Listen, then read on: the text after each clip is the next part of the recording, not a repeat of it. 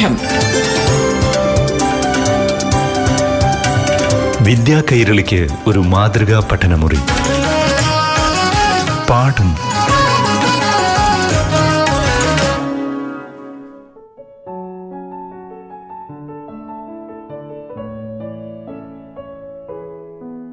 പ്രിയപ്പെട്ട കൂട്ടുകാരെ നമസ്കാരം. പാഠം ക്ലാസ്സിലേക്ക് എല്ലാ പ്രിയ കൂട്ടുകാർക്കും സ്വാഗതം. ഇന്ന് ഏഴാം ക്ലാസ്സിലെ മലയാളം പാഠഭാഗം കേൾക്കാം. അറിവുകൾ പങ്കുവയ്ക്കാനായി കൂട്ടുകാർക്ക് മുന്നിലെത്തുന്നത് Palakkad Attappadi Kukkampalayam government U P സ്കൂളിലെ അധ്യാപകൻ പ്രസാദ് കെ കോവയിൽ. മലയാളം ക്ലാസ്സിന്റെ പുതിയ എപ്പിസോഡിലേക്ക് എല്ലാവർക്കും സ്വാഗതം. ഇന്നത്തെ മലയാളം ക്ലാസ്സിൽ കേരള പാഠാവലി രണ്ടാം യൂണിറ്റായ സ്വപ്നങ്ങൾ വാക്കുകൾ എന്നതിലെ അഴീക്കോട് സംസാരിക്കുന്നു എന്ന പാഠഭാഗത്തിലെ പഠന പ്രവർത്തനങ്ങളാണ് വിശകലനം ചെയ്യുന്നത്. സുകുമാർ അഴീക്കോടുമായി എം എൻ കാരശ്ശേരി നടത്തിയ അഭിമുഖ സംഭാഷണത്തിലെ പ്രസക്ത ഭാഗങ്ങളാണ് അഴീക്കോട് സംസാരിക്കുന്നു എന്ന പാഠഭാഗത്തിൽ ഉൾപ്പെടുത്തിയിട്ടുള്ളത്. പ്രസംഗകലയിലേക്ക് സുകുമാർ അഴീക്കോട് എത്തിപ്പെടാനുണ്ടായിട്ടുള്ള സാഹചര്യവും ഒരു പ്രാസംഗികൻ എങ്ങനെയൊക്കെ ആയിരിക്കണം എന്നതും പ്രസംഗം ഒരു കല എന്ന രീതിയിൽ എങ്ങനെ മികച്ചു നിൽക്കുന്നു എന്നുള്ള കാര്യങ്ങളൊക്കെയാണ് ഈ അഭിമുഖ സംഭാഷണത്തിൽ വിശദമാക്കുന്നത്. നമുക്ക് പഠന പ്രവർത്തനങ്ങളിലേക്ക് കിടക്കാം. വായിക്കാം കണ്ടെത്താം. ആദ്യ ചോദ്യം ആ ദർശനം അവിസ്മരണീയമായ ഒരു അനുഭവമാണ്. ആ ചടങ്ങും. എനിക്ക് എന്തെന്നില്ലാത്ത ചാരിതാർത്ഥ്യം തോന്നുന്നു. സുകുമാർ അഴീക്കോടിന് അഭിമാനം കലർന്ന സംതൃപ്തി ഉണ്ടാക്കിയ അനുഭവം ഏത്? എന്തുകൊണ്ട്? ഈ ചോദ്യത്തിനുള്ള ഉത്തരം നമുക്കറിയാം. അഴീക്കോട് മാഷ് മാർപ്പാപ്പയെ കണ്ടതും തുടർന്നുണ്ടായിട്ടുള്ള പ്രസംഗവേദിയിൽ വെച്ച് അദ്ദേഹത്തിനുണ്ടായിട്ടുള്ള ഒരു അനുഭവമാണ് ഇതിന് ഉത്തരമായിട്ട് പറയേണ്ടത്. നമുക്ക് ഉത്തരം എങ്ങനെ എഴുതാം എന്ന് നോക്കാം. മദ്രാശിയിലെ രാജാജി ഹാളിൽ വെച്ച് മാർപ്പാപ്പ മറ്റ് മതക്കാരെ കാണുന്ന ചടങ്ങിൽ കൃതജ്ഞത പറയാൻ അവസരം ലഭിച്ചത് സുകുമാർ അഴീക്കോടിനായിരുന്നു. ഉത്തരേന്ത്യയിൽ നിന്നും ദക്ഷിണേന്ത്യയിൽ നിന്നുമുള്ള പ്രമുഖർ പങ്കെടുത്ത ആ ചടങ്ങ് ഒരു അവിസ്മരണീയമായ അനുഭവമായിരുന്നുവെന്ന് അദ്ദേഹം പറയുന്നു. അവിടെ വാചാപ്രസംഗം അനുവദിച്ചിരുന്നില്ല. അഴീക്കോട് ഇംഗ്ലീഷിൽ പ്രസംഗം എഴുതി വായിക്കുകയായിരുന്നു. അദ്ദേഹത്തിന്റെ പ്രസംഗം കഴിഞ്ഞ ഉടനെ മാർപ്പാപ്പ സുസ്ഥാനത്തു നിന്നും എഴുന്നേറ്റ് പുഞ്ചിരിച്ചുകൊണ്ട് അഴീക്കോടിന് കൈകൊടുത്തു കൃതജ്ഞത പറയുന്ന വ്യക്തിക്ക് ഹസ്തദാനം നൽകുന്നത് അഴീക്കോട് ആദ്യമായാണ് കാണുന്നത്. ആ മഹാപുരോഹിതന്റെ വിനയപ്രകടനം അഴീക്കോടിന് വല്ലാത്തൊരു അനുഭവമായിരുന്നു. അദ്ദേഹത്തിന് എന്തെന്നില്ലാത്ത ചാരിതാർത്ഥ്യവും അഭിമാനം കലർന്ന സംതൃപ്തിയും അനുഭവപ്പെട്ട നിമിഷങ്ങളായിരുന്നു അത്. അടുത്ത ചോദ്യം. മികച്ച പ്രസംഗകനാവാൻ എന്തൊക്കെ വേണമെന്നാണ് സുകുമാർ അഴീക്കോട് അഭിപ്രായപ്പെടുന്നത്? ഉത്തരം. കവിതയിലും സംഗീതത്തിലും എന്ന പോലെ പ്രസംഗകലയിലും ജന്മസിദ്ധമായ കഴിവും പരിശീലനവും പ്രധാനമാണ്. മഹാന്മാരായ പ്രാസംഗികരിൽ നിന്ന് പ്രചോദനം ഉൾക്കൊള്ളാൻ കഴിയണം. യഥാർത്ഥ പ്രസംഗത്തിൽ ആശയ സംവാദത്തിനും ആശയ പ്രചാരണത്തിനും അപ്പുറം വ്യക്തിത്വ സംപ്രേക്ഷണമാണ് നടക്കുന്നത്. ആത്മാവിഷ്കാരം നടത്തുന്ന കലാകാരന്റെ ആത്മാർത്ഥതയാണ് അവിടെ പ്രധാനം. അതുപോലെ തന്നെ പ്രധാനമാണ് പ്രസംഗകന്റെ വാക്കിന്റെ ശക്തിയും ഉറച്ച ശബ്ദവും. വാക്കിന്റെ ചലനശക്തി കൊണ്ട് ശ്രോതാവിനെ പ്രചോദിപ്പിക്കണം. സ്വന്തം ആശയങ്ങൾ ഊതിവിറപ്പിക്കാനുള്ള ബലൂണായി ശ്രോതാവിനെ പ്രസംഗകൻ കാണരുത്. ഇതെല്ലാമാണ് മികച്ച പ്രസംഗകനാവാൻ വേണ്ട ഗുണങ്ങളെന്ന് അഴീക്കോട് അഭിപ്രായപ്പെടുന്നു. അടുത്ത ഭാഗം വിശകലനം ചെയ്യാം. ഈ ഭാഗത്തെ ആദ്യ ചോദ്യം ഒരു പ്രസംഗകൻ എന്ന നിലയിൽ പ്രൊഫസർ ജോസഫ് മുണ്ടശ്ശേരിയെ സുകുമാർ അഴീക്കോട് എങ്ങനെയാണ് വിലയിരുത്തുന്നത്? പ്രൊഫസർ ജോസഫ് മുണ്ടശ്ശേരി നമ്മുടെ നാട്ടിലെ ഉജ്ജ്വല വാഗ്മികളിൽ ഒരാളായതിന്റെ പിന്നിൽ അദ്ദേഹത്തിന്റെ വ്യക്തിത്വവും ആത്മാർത്ഥതയുമാണ് എന്നതാണ് അഴീക്കോടിന്റെ അഭിപ്രായം. പ്രസംഗത്തിന് വേണ്ടതായ നേരിയ നർമ്മരസം പോലും മുണ്ടശ്ശേരിയിൽ കാണാൻ കഴിയില്ല. ഗദ്യമോ പദ്യമോ ഉദ്ധരിക്കാൻ അദ്ദേഹത്തിന് സാധിച്ചിരുന്നില്ല. ഭാവനയുടെ അംശമൊന്നും അദ്ദേഹത്തിന്റെ പ്രസംഗങ്ങളിൽ ഉണ്ടാവാറില്ല. എങ്കിലും പ്രസംഗവേദികളിൽ അദ്ദേഹം അദൃശ്യനായിരുന്നു. പ്രസംഗവേദികളിൽ പേമാരി പോലെ വാഗ്ധോരണികൾ കോരിച്ചൊരിയുന്നതിന്റെ പിന്നിലെ ശക്തി ആത്മാർത്ഥതയാണ്. അടുത്ത ചോദ്യം. വലിയ സദസ്സുകളിലെ പ്രസംഗത്തേക്കാൾ ചെറിയ സദസ്സിലെ സംസാരത്തിനല്ലേ കൂടുതൽ പ്രസക്തി? എന്ന അഭിപ്രായത്തെ സുകുമാർ അഴീക്കോട് അംഗീകരിക്കുകയാണോ നിഷേധിക്കുകയാണോ ചെയ്തത്? എങ്ങനെ? എമൻ കാരശ്ശേരിയുടെ ഈ ചോദ്യത്തിന് വളരെ വ്യക്തമായി തന്നെ സുകുമാർ അഴീക്കോട് മറുപടി പറയുന്നുണ്ട്. നമുക്ക് ഈ ചോദ്യത്തിന്റെ ഉത്തരം ഇപ്രകാരം എഴുതാം. ഈ അഭിപ്രായത്തോട് അഴീക്കോട് യോജിക്കുന്നില്ല. ആശയപ്രചാരണവും ആശയ സംവാദവും കൂടുതൽ ജനങ്ങളിലേക്ക് എത്തേണ്ടതുണ്ട്. അതിന് വലിയ സദസ്സുകളാണ് അഭികാമ്യം. ശങ്കരാചാര്യർ പണ്ഡിതന്മാരോടും ശിഷ്യന്മാരോടും മാത്രമേ സംസാരിച്ചിരുന്നുള്ളൂ. വാതിലടച്ച് തികച്ചും പരിമിതമായ ആളുകളോട് സംവദിക്കുന്ന ഈ രീതിയിൽ ആശയപ്രചാരണം നടക്കുന്നില്ല. ആശയ സംവാദമേ ആകുന്നുള്ളൂ. ക്രിസ്തുവോ ബുധനോ ഗാന്ധിയോ മുഹമ്മദോ അങ്ങനെ ആയിരുന്നില്ല. അവർ മുക്കുവരും അക്രമികളും അടങ്ങിയ വലിയൊരു ജനസമൂഹത്തോടാണ് സംസാരിച്ചത്. അവരിലാണ് ഒരു പ്രസംഗകന്റെ വാക്കുകൾ ചലനമുണ്ടാക്കേണ്ടത്. അതാണ് ഒരു യഥാർത്ഥ പ്രസംഗകന്റെ കടമ. ഈ മഹാപ്രപഞ്ചം പോലെ തുറന്നതും വിശാലവും പ്രകാശപൂർണവുമായിരിക്കണം യഥാർത്ഥ പ്രസംഗം എന്ന് അഴീക്കോട് പറയുന്നു. അടുത്ത ചോദ്യത്തിലേക്ക് പോവാം. കലാകാരൻ ഒരു പ്രത്യേക മനുഷ്യനല്ല. എല്ലാ മനുഷ്യരിലും ഒരു കലാകാരനുണ്ട്. മറ്റുള്ളവരെ പ്രചോദിപ്പിക്കാൻ കഴിയുന്ന രീതിയിൽ ഈ വരികളിലെ ആശയത്തെ വികസിപ്പിക്കുക. ചോദ്യം ഒന്നുകൂടി വായിക്കാം. കലാകാരൻ ഒരു പ്രത്യേക മനുഷ്യനല്ല. എല്ലാ മനുഷ്യരിലും ഒരു കലാകാരനുണ്ട്.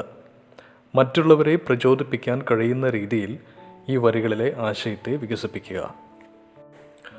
ഉത്തരം.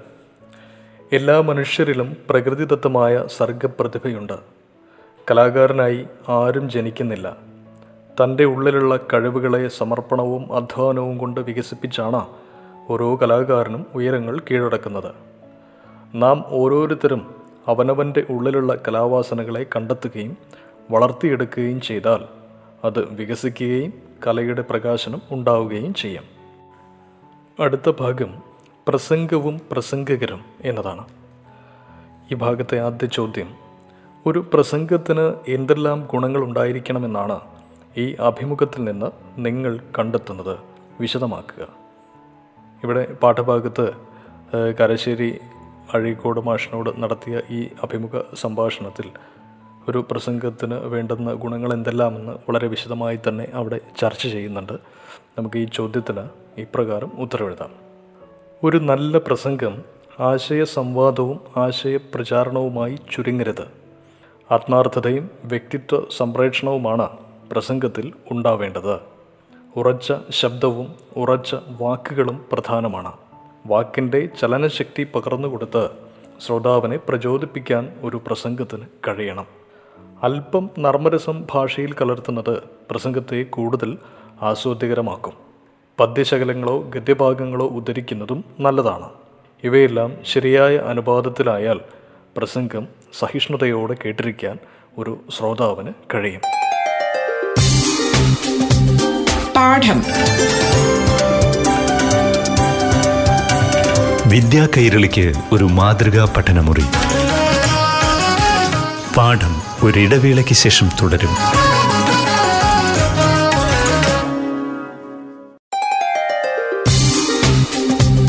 പാഠം.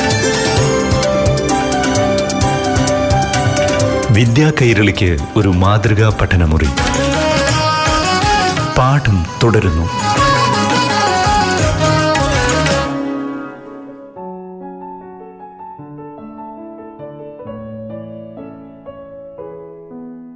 അടുത്ത ചോദ്യം. ഒരു മികച്ച പ്രസംഗകന് ഉണ്ടായിരിക്കേണ്ട എന്തെല്ലാം ഗുണങ്ങൾ ഈ അഭിമുഖത്തിൽ നിന്ന് നിങ്ങൾക്ക് കണ്ടെത്താനാവും? ഉത്തരം കവിതയിലും സംഗീതത്തിലും എന്ന പോലെ പ്രസംഗകലയിലും ജന്മസിദ്ധമായ കഴിവും പരിശീലനവും പ്രധാനമാണ്. മഹാന്മാരായ പ്രാസംഗികരിൽ നിന്ന് പ്രചോദനം ഉൾക്കൊള്ളാൻ കഴിയണം. പ്രസംഗകന്റെ ആത്മാർത്ഥതയും സംസാരിക്കുന്ന വിഷയത്തെപ്പറ്റിയുള്ള അറിവും പ്രധാനമാണ്. പ്രസംഗത്തിൽ ആശയ സംവാദത്തിനും ആശയ പ്രചാരണത്തിനുമപ്പുറം വ്യക്തിത്വ സംപ്രേഷണമാണ് നടക്കേണ്ടത്. അതുപോലെ തന്നെ പ്രധാനമാണ് പ്രസംഗകന്റെ വാക്കിന്റെ ശക്തിയും ഉറച്ച ശബ്ദവും. വാക്കിന്റെ ചലനശക്തി കൊണ്ട് ശ്രോതാവിനെ പ്രചോദിപ്പിക്കണം. സ്വന്തം ആശയങ്ങൾ ഊതിയുറപ്പിക്കാനുള്ള ബലൂണായി ശ്രോതാവിനെ പ്രസംഗകൻ കാണരുത്. പ്രസംഗം സഹിഷ്ണുതയോടെ കേട്ടിരിക്കാൻ ഒരു ശ്രോതാവിന് കഴിയുന്നുണ്ടെങ്കിൽ അത് പ്രസംഗകന്റെ വിജയമാണ്. അടുത്ത ചോദ്യം ശ്രോതാവ് എങ്ങനെയായിരിക്കണമെന്നാണ് സുകുമാർ അഴീക്കോടിന്റെ അഭിപ്രായം. ഉത്തരം സ്വന്തം ആശയങ്ങൾ ഊതിവീർപ്പിക്കാനുള്ള ബലൂണായി ശ്രോതാവിനെ പ്രസംഗകൻ കാണരുത് എന്നാണ് സുകുമാർ അഴീക്കോട് പറയുന്നത്. അതായത് പ്രസംഗകന്റെ ചിന്തകൾ കണ്ണമടച്ച് പിന്തുടരുന്നവനാകരുത് ശ്രോതാവ്. സഹിഷ്ണുതയോടെ പ്രസംഗം കേട്ടിരിക്കാൻ ശ്രോതാവിന് കഴിയണം. പ്രസംഗകന്റെ ശബ്ദത്തിന്റെ ശക്തിയും വാക്കുകളുടെ അർത്ഥവും ഉൾക്കൊണ്ട് പ്രചോദിതനാവാൻ ശ്രോതാവിന് കഴിയണം. അടുത്ത ഭാഗം അഭിമുഖ ചോദ്യാവലി. പ്രസംഗകലയെക്കുറിച്ചുള്ള ഈ അഭിമുഖം വായിച്ചല്ലോ. ഈ വിഷയത്തെക്കുറിച്ച് കൂടുതൽ അറിയുന്നതിന് ഏതാനും ചോദ്യങ്ങൾ കൂടി തയ്യാറാക്കുക. ചില ചോദ്യങ്ങൾ പ്രസംഗകലയെക്കുറിച്ച് കൂടുതൽ അറിയുന്നതിനുള്ള ചില ചോദ്യങ്ങൾ താഴെ പറയുന്നു. ഇന്ത്യയിലുടനീളം അങ്ങ് പ്രസംഗങ്ങൾ നടത്തിയിട്ടുണ്ടാകുമല്ലോ. കേരളത്തിലെ ശ്രോതാക്കൾക്ക് മറ്റ് സംസ്ഥാനങ്ങളിലെ ശ്രോതാക്കളുമായി എന്തെങ്കിലും വ്യത്യാസമുള്ളതായി അങ്ങേക്ക് തോന്നിയിട്ടുണ്ടോ? അടുത്തത് ഒരു നല്ല പ്രസംഗം എങ്ങനെയായിരിക്കണമെന്ന് അങ്ങ് പറഞ്ഞു. അതുപോലെ ഒരു പ്രസംഗം മോശമാവാതിരിക്കാൻ പ്രസംഗകൻ ഉപേക്ഷിക്കേണ്ടതായ എന്തെങ്കിലും ശീലങ്ങളോ ശൈലികളോ ഉണ്ടോ? മറ്റൊന്ന് ആദ്യകാലങ്ങളിലെ അങ്ങയുടെ പ്രസംഗവും ഇപ്പോഴത്തെ പ്രസംഗവും താരതമ്യം ചെയ്താൽ എന്തൊക്കെ മാറ്റങ്ങൾ ഉണ്ടായിട്ടുണ്ടെന്നാണ് അങ്ങയുടെ വിലയിരുത്തൽ.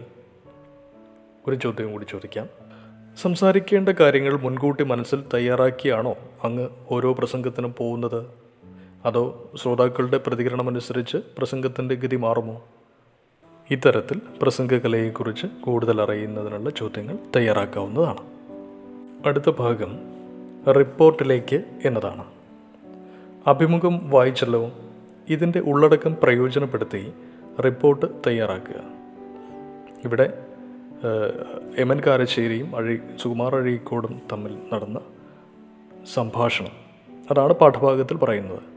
അപ്പോൾ ഇവിടെ ഒരു റിപ്പോർട്ട് തയ്യാറാക്കുമ്പോൾ പാഠഭാഗത്തിൽ പറഞ്ഞ പ്രധാനപ്പെട്ട ആശയങ്ങളെല്ലാം ഉൾപ്പെടുത്തി. ആശയങ്ങളൊന്നും നഷ്ടപ്പെട്ടു പോവാതെ വ്യക്തതയോടുകൂടി ഒരു റിപ്പോർട്ട് തയ്യാറാക്കാനാണ് പറഞ്ഞിരിക്കുന്നത്. നമുക്ക് റിപ്പോർട്ടിലേക്ക് പോവാം. കേരളത്തിന്റെ സാംസ്കാരിക രംഗത്ത് നിറഞ്ഞു നിന്ന ബഹുമുഖ പ്രതിഭയാണ് ഡോക്ടർ സുകുമാർ അഴീക്കോട്. കേരളത്തിൽ അങ്ങോളം ഇങ്ങോളമുള്ള നൂറുകണക്കിന് വേദികളിൽ സിംഹഗർജനം പോലെ അദ്ദേഹത്തിന്റെ ശബ്ദം മുഴങ്ങിക്കേട്ടിട്ടുണ്ട്. എം എൻ കാരശ്ശേരി അഴീക്കോടുമായി നടത്തിയ അഭിമുഖത്തിൽ പ്രസംഗകലയെക്കുറിച്ചുള്ള ചോദ്യങ്ങൾക്ക് വ്യക്തമായ മറുപടി അദ്ദേഹം നൽകി. ഒരിക്കൽ മാർപ്പാപ്പയെ സന്ദർശിക്കാനും അദ്ദേഹത്തോടൊപ്പം വേദി പങ്കിടാനും അദ്ദേഹത്തിന് ഹസ്തദാനം നൽകാനും സാധിച്ച അനുഭവം അഭിമാനത്തോടെ അഴീക്കോട് സ്മരിക്കുന്നു. കുട്ടിക്കാലത്ത് താൻ വലിയ ലജ്ജാശീലനായിരുന്നു എന്ന് അഴീക്കോട് ഓർത്തെടുക്കുന്നു. വാഗ്ഭടാനന്ദ ഗുരുദേവൻ ആര്യഭടൻ ബ്രഹ്മവ്രതൻ തുടങ്ങിയവരുടെ പ്രസംഗങ്ങൾ അദ്ദേഹത്തെ പ്രസംഗ കലയിലേക്ക് ആകർഷിച്ചു. പിന്നീട് നിരന്തര പരിശീലനവും പരിശ്രമവുമാണ് തന്നെ ഒരു നല്ല പ്രസംഗകനാക്കി മാറ്റിയതെന്ന് അദ്ദേഹം പറയുന്നു. എലിമെന്ററി ക്ലാസ്സിൽ പഠിക്കുമ്പോഴായിരുന്നു തന്റെ ആദ്യ പ്രസംഗമെന്നും അദ്ദേഹം ഓർത്തെടുക്കുന്നു. പ്രസംഗത്തിൽ വിഷയത്തിന് കീഴടങ്ങുന്നതാണ് അഴീക്കോടിന്റെ രീതി. യഥാർത്ഥ പ്രസംഗത്തിൽ ആശയ സംവാദത്തിനും ആശയപ്രചാരണത്തിനും അപ്പുറം വ്യക്തിത്വ സംപ്രേഷണമാണ് നടക്കുന്നത്. ആത്മാവിഷ്കാരം നടത്തുന്ന കലാകാരന്റെ ആത്മാർത്ഥതയാണ് അവിടെ പ്രധാനം. അതുപോലെ തന്നെ പ്രധാനമാണ് പ്രസംഗകന്റെ വാക്കിന്റെ ശക്തിയും ഉറച്ച ശബ്ദവും. വാക്കിന്റെ ചലന ശക്തി കൊണ്ട് ശ്രോതാവിനെ പ്രചോദിപ്പിക്കണം. സ്വന്തം ആശയങ്ങൾ ഊതിവീർപ്പിക്കാനുള്ള ബലൂണായി ശ്രോതാവിനെ പ്രസംഗകൻ കാണരുത്. ഇതെല്ലാമാണ് മികച്ച പ്രസംഗകനാവാൻ വേണ്ട ഗുണങ്ങളെന്ന് അഴീക്കോട് അഭിപ്രായപ്പെടുന്നു. ഒരു പ്രസംഗത്തിലൂടെ നൽകേണ്ട ആശയപ്രചാരണവും ആശയ സംവാദവും കൂടുതൽ ജനങ്ങളിലേക്ക് എത്തേണ്ടതുണ്ട്. അതിന് സമൂഹത്തിലെ എല്ലാ വിഭാഗങ്ങളിൽപ്പെട്ട ജനങ്ങളോടും സംവദിക്കാൻ ഒരു പ്രസംഗകൻ തയ്യാറാവണം. വാതിലടച്ച് പണ്ഡിതരോടും ബുദ്ധിജീവികളോടും മാത്രം സംവദിക്കുന്ന രീതി ശരിയല്ല എന്നാണ് അദ്ദേഹത്തിന്റെ അഭിപ്രായം. ക്രിസ്തുവും ബുദ്ധനും ഗാന്ധിയും മുഹമ്മദുമെല്ലാം അങ്ങനെ സാധാരണക്കാരനിലേക്ക് ഇറങ്ങിച്ചെന്നവരാണെന്ന് ഉദാഹരണം ഉദാഹരണ സഹിതം അദ്ദേഹം ചൂണ്ടിക്കാട്ടുന്നു.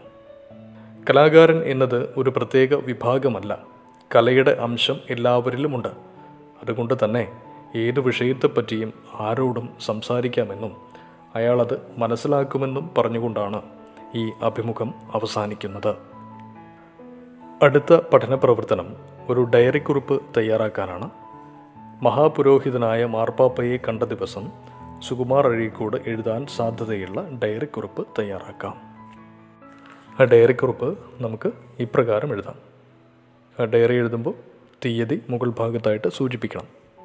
എന്റെ ജീവിതത്തിലെ ഒരു അവിസ്മരണീയ ദിനമായിരുന്നു ഇന്ന്. രണ്ടാഴ്ച മുമ്പാണ് മദ്രാസിലെ രാജാജി ഹാളിൽ മാർപ്പാപ്പ പങ്കെടുക്കുന്ന ചടങ്ങിൽ കൃതജ്ഞത അർപ്പിക്കാനുള്ള ക്ഷണം എനിക്ക് കിട്ടിയത്. അന്ന് തൊട്ട് കാത്തിരുന്ന ദിനം എന്തുകൊണ്ടും മറക്കാനാവാത്തതായി. എന്റെ പതിവ് ശൈലിയായ വാചാപ്രസംഗത്തിൽ നിന്ന് മാറി എഴുതി തയ്യാറാക്കിയ പ്രസംഗം വായിക്കുന്നതിന്റെ ഒരു സന്തോഷമില്ലായ്മ എന്നിലുണ്ടായിരുന്നു എങ്കിലും എന്റെ പ്രസംഗം കഴിഞ്ഞ ഉടനെ മാർപ്പാപ്പ സ്വസ്ഥാനത്ത് എഴുന്നേറ്റ് നിന്ന് എനിക്ക് കൈ തന്നത് അളവില്ലാത്ത സന്തോഷം നൽകി. കൃതജ്ഞത പറയുന്നവർ ഹസ്തദാനം ചെയ്യുന്നത് ഞാൻ ആദ്യമായി കാണുകയാണ്. ആറടിയിലധികം പൊക്കമുള്ള സുന്ദരനും തേജസ്വിയുമായ ആ മഹാപുരോഹിതന്റെ വിനയം എന്നെ വല്ലാതെ അത്ഭുതപ്പെടുത്തി. എനിക്ക് എന്തെന്നില്ലാത്ത ചാരിതാർത്ഥ്യം തോന്നുന്നു. ഇത്രയുമാണ് ഈ പാഠഭാഗവുമായി ബന്ധപ്പെട്ട് വരുന്ന പഠന പ്രവർത്തനങ്ങൾ. നമുക്ക് ഇന്നത്തെ ക്ലാസ് അവസാനിപ്പിക്കാം. മറ്റൊരു ക്ലാസ്സിൽ വീണ്ടും കാണാം.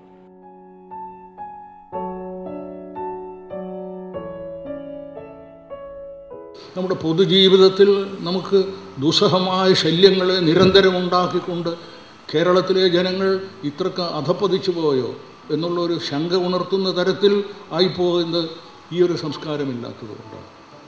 സാഹിത്യത്തിലുള്ള പരിശീലനം ഇല്ലായിരുന്നുവെങ്കിൽ ഞാൻ ആരാകുമെന്ന് നിങ്ങളൊന്ന് ആലോചിച്ച് നോക്കിയാൽ ഞാൻ ആലോചിച്ചതാണ്. ഞാനൊരു ഭീകരനായി മാറുകയാണ്. അതാണ് എന്റെ പക്ഷെ അതിനെ മുഴുവൻ നിയന്ത്രിക്കുന്നത് ഈ സാഹിത്യ പഠിച്ചതുകൊണ്ടാണ്. അത് നമുക്കെല്ലാം ആവശ്യമാണ് നമ്മുടെ കുടുംബത്തിൽ. സീത ഈ ഗാന്ധാരിയുടെ വിലാപമുണ്ടല്ലോ. ഇതാ കൊല്ലാതെ കൊല്ലിക്കയല്ലേ കൊല്ലിക്കയല്ലേ നിനക്ക് രസമെടോ? ലോകത്തിൽ ഒരു സ്ത്രീ ഇതുവരെ ഇത്രയും ഉയർന്ന ഒരു പുരുഷനോട് ഇത്ര ഭീകരമായ ഒരു ചോദ്യം ചോദിച്ചതിന് വേറെ ഉദാഹരണം കാണും സൊഫോക്ലിസ് അല്ല ഏത് ട്രാജിക് നാടകമോ നോവലോ വായിച്ചാൽ നിങ്ങൾക്ക് കാണുകയില്ല. ശ്രീകൃഷ്ണനോടാണ് പറയുന്നത് നിനക്ക് ആളെ കൊല്ലിക്കലല്ലേ നിന്റെ രസം? ഒരമ്മ പറയുകയാണ്. ലോകത്തിൽ ശാശ്വതമായ യുദ്ധ നിവാരണത്തിന് ഒരു ഏതെങ്കിലും ഒരു കാവ്യഭാഗം യു എന്നോവോ യുനെസ്കോവോ നിർദ്ദേശിക്കുന്നുണ്ടെങ്കിൽ എഴുത്തച്ഛന്റെ ഭാരതത്തിലെ ഗാന്ധാരിയുടെ ഈ വിലാപം ഇംഗ്ലീഷിൽ തർജമ ചെയ്ത് ലോകരാഷ്ട്രങ്ങളിലെ ഈ സ്വേച്ഛാധിപതികൾക്കെല്ലാം അയച്ചു കൊടുക്കേണ്ടതാണ്. അപ്പോഴാണ് ലോകത്തിൽ ഒരു അമ്മ എങ്ങനെ കരയും എന്നുള്ളതിന്റെ അപ്പോഴാണ് അവനവന്റെ അമ്മയെക്കുറിച്ചൊക്കെ ഓർമ്മ വരിക. നമ്മളിപ്പോൾ ഒരുത്തൻ മരിക്കുന്ന സമയത്ത് അവന്റെ അമ്മയെക്കുറിച്ച് ഓർമ്മിക്കാത്തത് നമ്മുടെ അമ്മയെക്കുറിച്ച് നാം ഓർമ്മിക്കാത്തത് കൊണ്ടാണ്.